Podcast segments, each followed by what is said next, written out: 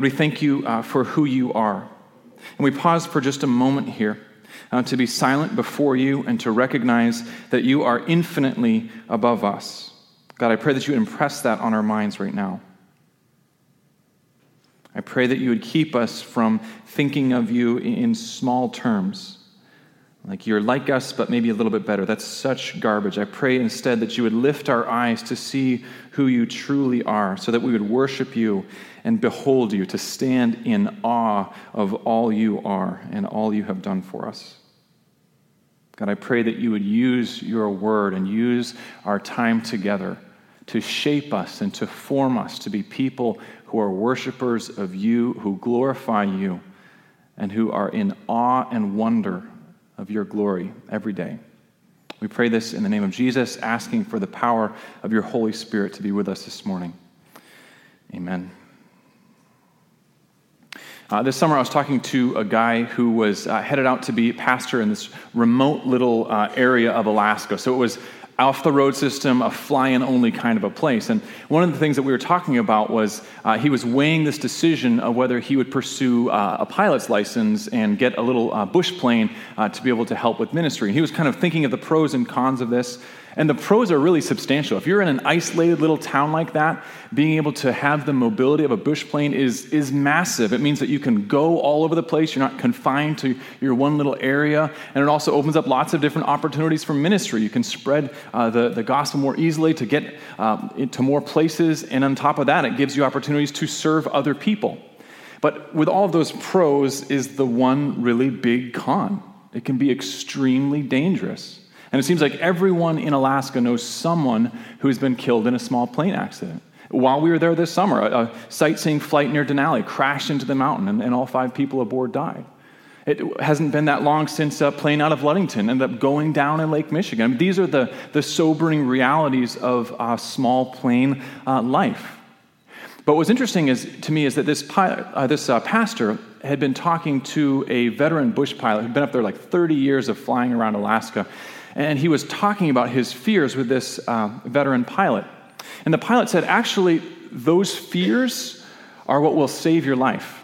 See, there's this thing that happens with uh, more experience. As, as new pilots gain more hours, they gain more confidence, and they tend to overestimate their abilities and, and underestimate the dangers, and they can make these really critical mistakes. And, and he described pilots with 300 hours of experience as being in the death zone for pilots. So you're not a brand new pilot. You've logged a lot of hours. You kind of know your plane. You know what's going on here. You've, you've had some experiences. You've been through some things, but you tend to minimize what's at stake here. And the minute, without that constant awareness of what is at stake and what could go wrong, they have a much higher risk of making a mistake. And so there's a cluster of accidents right at that 300 hour of experience thing. He calls it the death zone for pilots.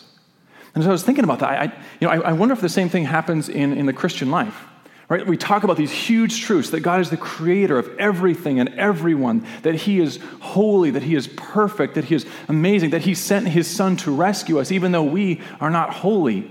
I mean, these are life changing realities. These are the kind of truths that, that transform people's lives. But if you've been in church for a little while, they become really familiar.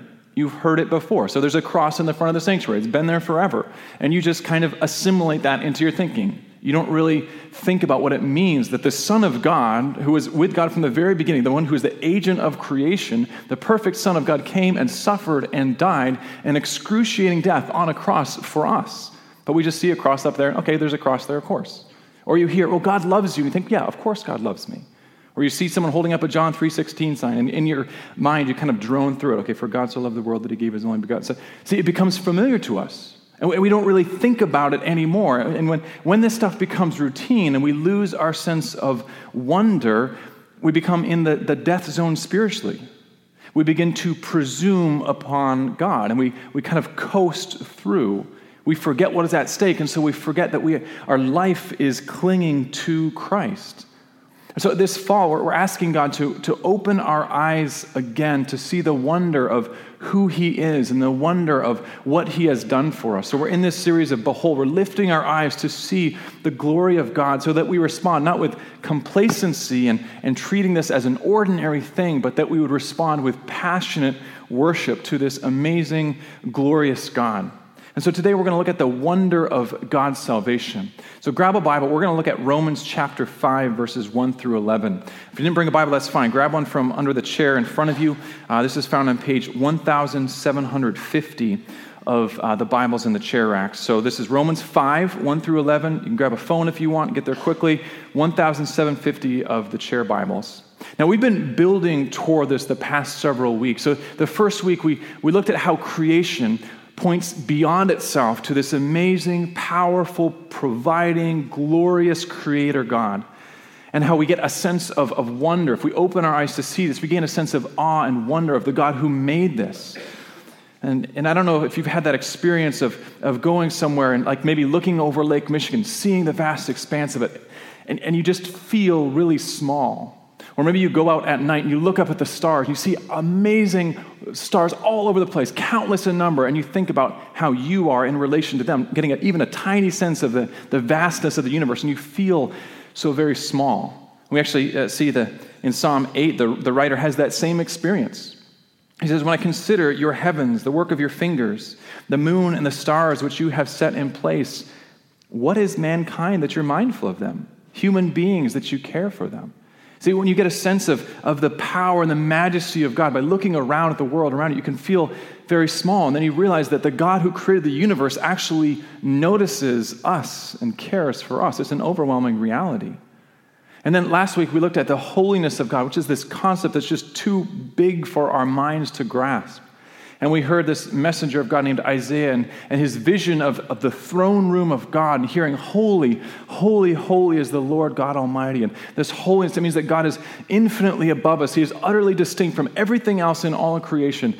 And he is perfect, absolutely perfect in all he is and all he does and recognizing that holiness, then we realize our own unholiness and how unworthy we are to stand before the throne. And yet we are invited in in Jesus to stand before him. So it's building on those realities and reflecting on those that we can then come to gain a sense of the awe inspiring power and beauty and glory of the salvation that God offers us. So let's look at Romans 5 this morning.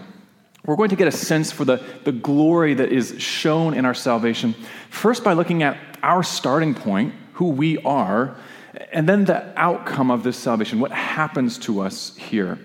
So let's start by looking at uh, our starting point. So, Romans 5, we're actually going to start in verse 6. You see, at just the right time, when we were still powerless, Christ died for the ungodly. Very rarely will anyone die for a righteous person, though for a good person, someone might possibly dare to die. But God demonstrates his own love for us in this while we were still sinners, Christ died for us. So, this is it right here. The, the reason there are crosses in churches and, and crosses are kind of the symbol of, of Christianity is because of this. Jesus died for us. And these verses are helping us understand that that's not just an ordinary, normal thing. They're showing us how amazing it is that Jesus would die for us. Look at the terms that are used to, to describe the people that Jesus died for. Verse 6 it is the powerless. Your translation might have the weak. In other words, it's people who could not accomplish this on their own. We could not attain to our salvation. We could not reach this ourselves. We are powerless. And it is those people, people like you and me, that Christ died for. People who are ungodly. Ungodly is the next step. It shows us that, that we are not on God's side when Jesus died for us. We are on the other side. We're doing things against the glory of God. In verse 8, it is while we were sinners that Christ died for us. So, sinners, people who are actively opposing the goodness and the holiness and the perfection of God. People who are making mistakes and failing again and again and again. And then, verse 10, if you skip ahead just a minute, we were God's enemies. So, we weren't just neutral, we were actually working against God's goodness. That's who we were. I mean, these terms are all stacked up together to underscore the unworthiness of people like you and me to receive this salvation. We are powerless. We were ungodly. We were sinners. We were actually enemies of God. And if we look back to a few chapters before this in this book that we're looking at in Romans, we get a sense for how bad that really is and what it means for us. So, the first chapter of Romans, chapter 1, verse 18, says this The wrath of God is being revealed from heaven against all the godlessness and wickedness of people who suppress the truth by their wickedness. The wrath of God for who? For the godless, for those who are ungodly. Verse 5 or chapter 5 just said that was us. We were the ungodly. Verse 21 Although they knew God, they neither glorified him as God nor gave thanks to him, but their thinking became futile and their foolish hearts were darkened. Although they claimed to be wise, they became fools and exchanged the glory of the immortal God for images made to look like a mortal human being and birds and animals and reptiles. So we know better. We can look at the creation around us and see the glory and the goodness of God. We can get a sense of his splendor through what he has said to us. But instead of that, we trade all that in for garbage unless we think this is about other people. Chapter 2, verse 1 You therefore have no excuse, you who pass judgment on someone else. For at whatever point you judge another, you are condemning yourself, because you who pass judgment do the very same thing. This isn't about those bad people out there. This is the starting point of every human. Verse 5 But because of your stubbornness and your unrepentant heart, you are storing up wrath against yourself for the day of God's wrath, when his righteous judgment will be revealed. And it's not that we don't deserve God's wrath, it is that we do, in fact, deserve his wrath because of our stubborn hearts, because of our sinfulness, because we are enemies of God. And then the blanket statement, Romans 3:23, all have sinned and fall short of the glory of God. So this brings into clear focus what is at stake here and what we deserve. See, it's one thing to stand at the edge of Lake Michigan, to look at the vast expanse and to feel very small and to feel unworthy of God's love.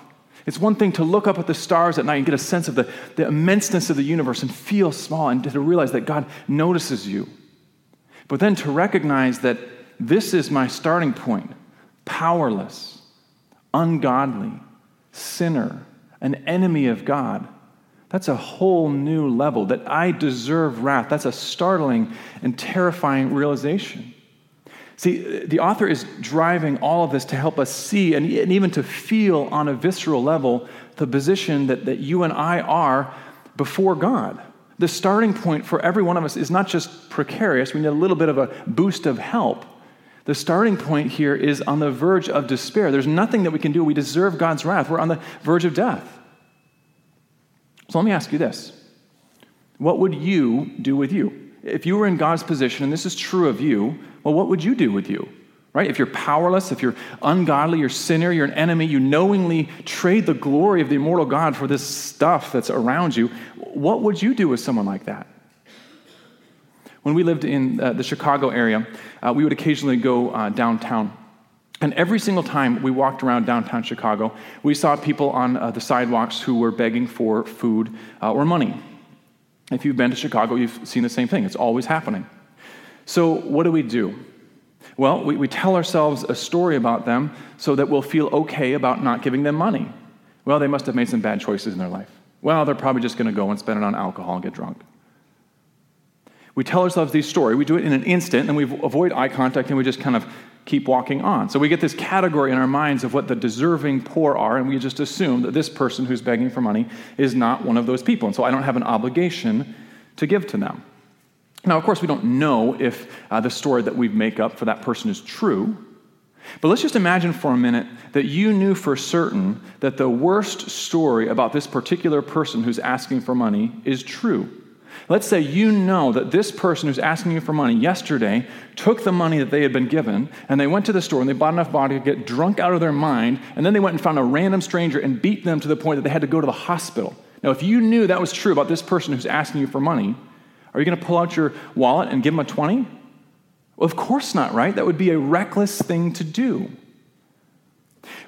But if we're taking seriously what Romans is saying about God's salvation here, it's like God picked the person with the worst story and the worst track record and the longest rap sheet, the least deserving person, and chose to rescue them. Right? This is what it's saying. When we were powerless, Christ died for us. When we were ungodly, He died for us. When we were sinners, He died for us. When we were God's enemies, He reconciled us to the Father.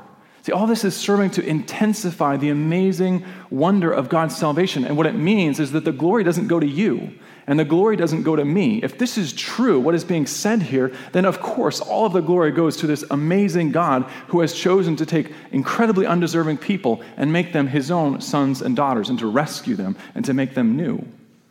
So this is, the, this is the glory of God's salvation. As we look at our starting point, the starting point of all of humanity, we start to get a sense of wonder and awe of what this God has done for us in sending Jesus to save us. And then we get a further sense of that glory when we see the outcome of this salvation. We see what happens as a result of Jesus dying for us and bringing us to the Father. Let's look back at verse 1 of Romans 5. Therefore, since we have been justified through faith, we have peace with God through our Lord Jesus Christ, through whom we have gained access by faith into this grace in which we now stand.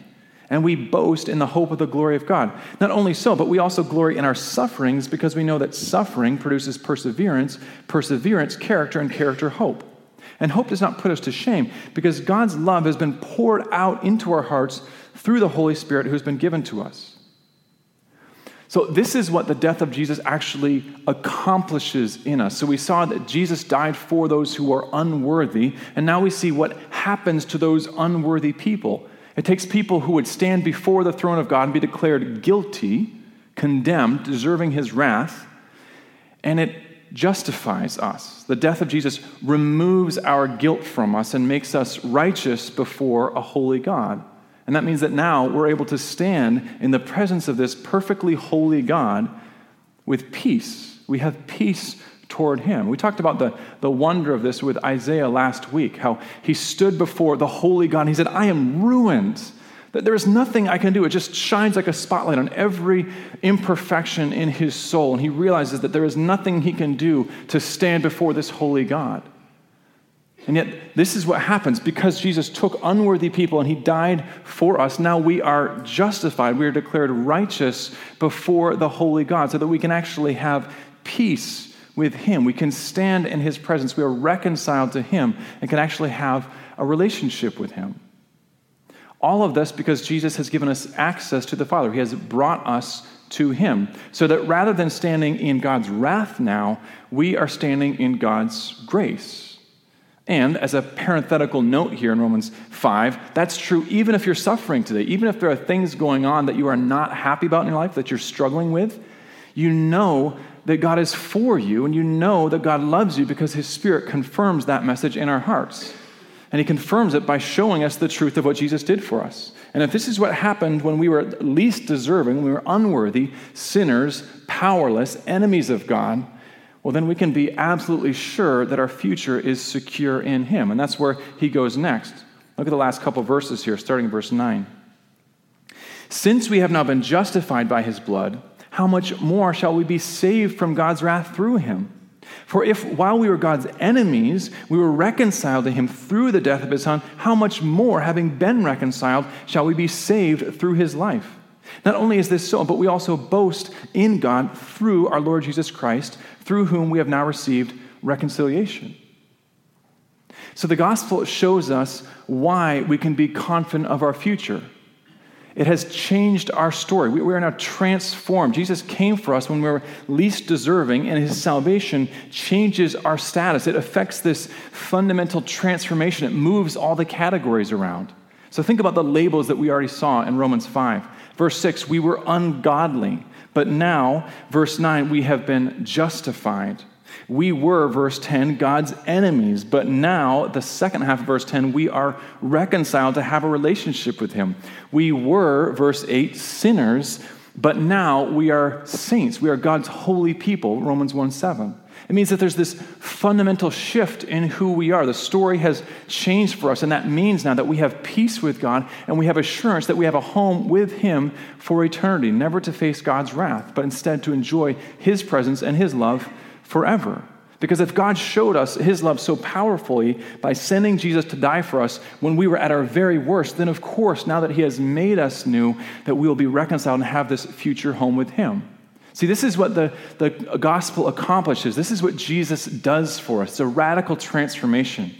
So he doesn't just throw a 20 at the guy who's begging on the street. He picks him up, he brings him home, and he makes him a child of God, totally transforming his life. I mean, this is the power of the gospel. These are these amazing truths that we get to live in and that we get to proclaim week after week. So here's what happens these truths become ordinary. Right? If you're a follower of Jesus, it means that at some point you heard this story of God's salvation and it blew you away. You knew that this is what you needed. But over time, that excitement tends to kind of wane. So, yeah, you're still happy to hear that God loves you, but, but it doesn't stop you in your tracks anymore. It doesn't consume your thoughts every day. You get used to seeing a cross, and it seems like a given. Right? We've, we've entered that death zone spiritually. Or maybe you're not yet a follower of Jesus, and it's probably because this just doesn't strike you as, as true, as real. It doesn't strike you as, as reality. And maybe it seems like a nice myth, or maybe you feel like you don't need it, maybe you feel like it doesn't apply to you, or whatever. So, how does this come alive for us in a way that we can live day in and day out, beholding the wonder and the glory of God's salvation? Throughout this whole series, I've been th- struggling with this, thinking, well, I can't just manufacture this. I can't make anyone behold the glory of God. I can't give anyone this amazing experience of, of God's glory. But in coming to think of this more and more, I, I think that's not always what we need. I think we really want the mountaintop experiences. We want the magnificent, the spectacular. We want God to, to hit us with a lightning bolt and, and to blow us away in a way that we'll never forget. And those are great gifts. Those moments when, when God blesses us with that, those are things that, we, that leave an indelible mark on us and who we are. But it's actually what happens in the ordinary, everyday course of life that matters. I mean, I hate to break it to you, but most of the Christian life is ordinary stuff. And it's what happens in the course of the very common that can have a real long term impact on what our lives actually look like day in and day out. And that might sound like a downer on some level, but I think it's actually really powerful. I think the ordinary can have a real impact. My kids have been a great reminder uh, of this for me. Uh, this summer, I remember one, one day I asked uh, our kids what was their favorite thing that we had done so far in the summer. And we lined up some really cool things over the summer. They got to see Denali, the highest peak in, in North America. They got to climb mountains. They got to uh, hike. They got to see moose. All these really fun things. So I'm expecting some big answer of this was the best thing. And one of them said, oh, it was the day that we got to go play in a mud puddle with our cousins.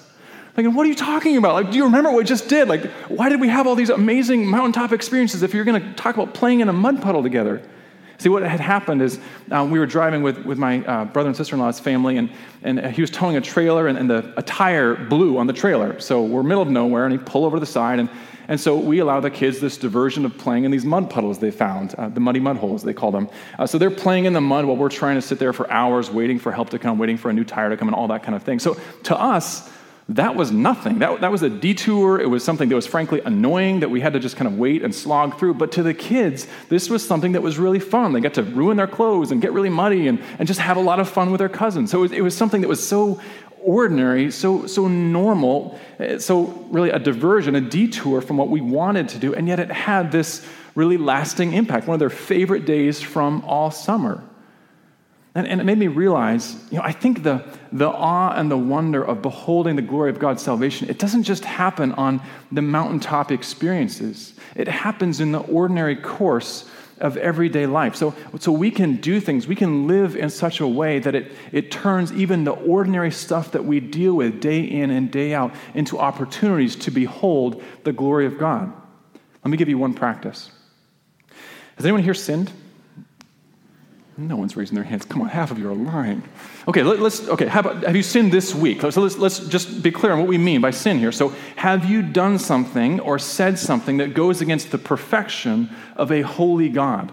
Have you thought things that go against the perfection of a holy God? Or have you failed to fully live up to what it means to live as a follower of Jesus and to go and to lay your life down to serve other people sacrificially day in and day out? Okay, have you failed to do that at all? This past week. Okay, so, so here's the thing what do we actually do when that happens? I think there are several very common responses. I think probably the most common response is to just ignore those things. We're, we're not going to let that get on our conscience. We're not going to think about it, just kind of sweep it under the rug and, and move on with our day. Most of us live, I think, most of our lives not conscious of the perfect holiness of God, and therefore not conscious of the ways that we are failing to live up to that holiness. So, one, we just ignore it. Or two, maybe we feel really guilty. And because we feel really guilty, we feel unworthy of even approaching the holy God. And so we run and we hide. We're filled with shame. Or some of us, we decide that we're going to do some kind of penance. We are going to show God that we are really, really sorry. We're, going to uh, give pain or punish ourselves to show God, God, I will do better next time. I'm going to try harder. I, I promise. Now, none of those responses, which I think are very common, none of those responses deal with the gospel, right? None of those actually remind us of what Jesus has done for us. Remember, when did Jesus die for us? Powerless, ungodly, sinners, enemies of God, deserving his wrath. That's when Jesus died for us. So when we sin, we can respond in a way that, that doesn't remind us of the gospel and just makes us feel bad about ourselves and doesn't bring glory to God. It just kind of makes us try to try harder, but that's not a gospel response to sin. There's actually a way to respond to sin that helps us to behold the glory of God's salvation. So instead of running away in shame or, or hiding from God and eventually slinking back to Him when we feel like we've sufficiently shown that we're sorry, we'll never do it again, instead of that, we remember the gospel. No, Jesus died for me when I was at my very worst, and He has now justified me so I can stand before the throne of grace, forgiven and have a relationship. I'm reconciled to the Father now. So that means then, in that moment, I run to Him, I confess my sin, I glory in the gospel, and it's a new chance to celebrate Him and to worship Him for what He's done for us. It's an actual gospel response to an everyday part of your life. Every single time we fail to live up to the perfection of a holy God, we have an opportunity to come before His throne of grace, to remember the beauty and the glory of the gospel, to receive His forgiveness, and then as a result, to praise Him and to worship Him because it's not about us and our performance. It never has been and it never will be. This is about the glory of God. He is so good to us. And it's not because you tried really hard, and it's not because you had such potential. It's not because you could see your future and you're going to do so amazing things. It's because of His great love for us that is demonstrated so powerfully in the cross. That's what this is about. Right? So don't run away from Jesus. Don't do the whole penance and shame and hiding and ignoring sin. Deal with it in a real way that brings you back to the glory of the gospel. When you sin, run to God, confess your sin to Him and have an opportunity to worship him for how good he is and how glorious his salvation is. And this is true whether that's the really big sins that you've committed. Look at some of the stories in the Bible. There's this King David, this great king in the Old Testament, yet he does these terrible things. He, he sleeps with another man's wife and then makes sure that guy gets killed. So, adultery and murder. You probably haven't done that this week, I hope. But, but even big sins like that, he brings that to God after God sends a prophet to say, No, this is what you did. He realizes his sin and he falls down on his face and worships God, and God forgives him. So, whether it's really big things that you've done or just the ordinary mundane things, like, God, once again, I lost it with my kids and I blew up at them and I yelled and I cut them down. God, forgive me. Whether it's the really big things or the really everyday mundane things, we have an opportunity every single day to come back to the salvation that God has given us. And that's how we marvel at Jesus in our everyday lives. It's the ordinary course of coming back to Jesus day after day after day, acknowledging our need for Him, confessing our failures, receiving His forgiveness, and then rejoicing in His salvation. It doesn't have to be a big mountaintop experience. It's the day to day recognition that, that brings us back to the glory and the beauty of the gospel, the salvation that God has given us. Well, today we have another opportunity to remember this. We have the Lord's Supper here before us, and, and this is a meal that Jesus gave us to remember his death on our behalf. So we'll take a little bread, a little piece of cracker, and that cracker symbolizes the, the body of Jesus that was broken for us, that, that brings us our salvation. As we take that, we remember that we need him. We need to cling to him, to be united to him, to have life. And then we'll take a little cup and that cup symbolizes the blood of Jesus that was shed for us and for the forgiveness of our sins. What brings us this, this uh, justification, being made right before a holy God. And we take that and we remember that we belong to Him and that we have our life in Him. So we're going to take the opportunity to, to use this as a moment to stop and to be quiet before God, to confess our failures before Him, and to receive His forgiveness, to remember the gospel, and then to glory and worship Him for what He has done. So we're going to have some moments of reflection here. I'm going to ask the, um, the servers to come forward now, and I'll give you a few instructions for how we're going to do this. Uh, but first, let's, let's pray together. God, I, we're so thankful for this meal that Jesus has given us. I thank you for this simple act that can powerfully bring the gospel to bear on our lives, and I pray that that would happen. I pray that these elements will provide more than physical nourishment. I, I, pray that they would, you would grant us the peace and the unity and the spiritual nourishment that the bread symbolizes. And I pray that the cup would speak again of the blood Christ shed for the forgiveness of sin. We ask that you would cleanse us and consecrate us again as we partake of this meal together. We eagerly await the day we'll eat it with you in the kingdom of heaven. In Christ's name, amen.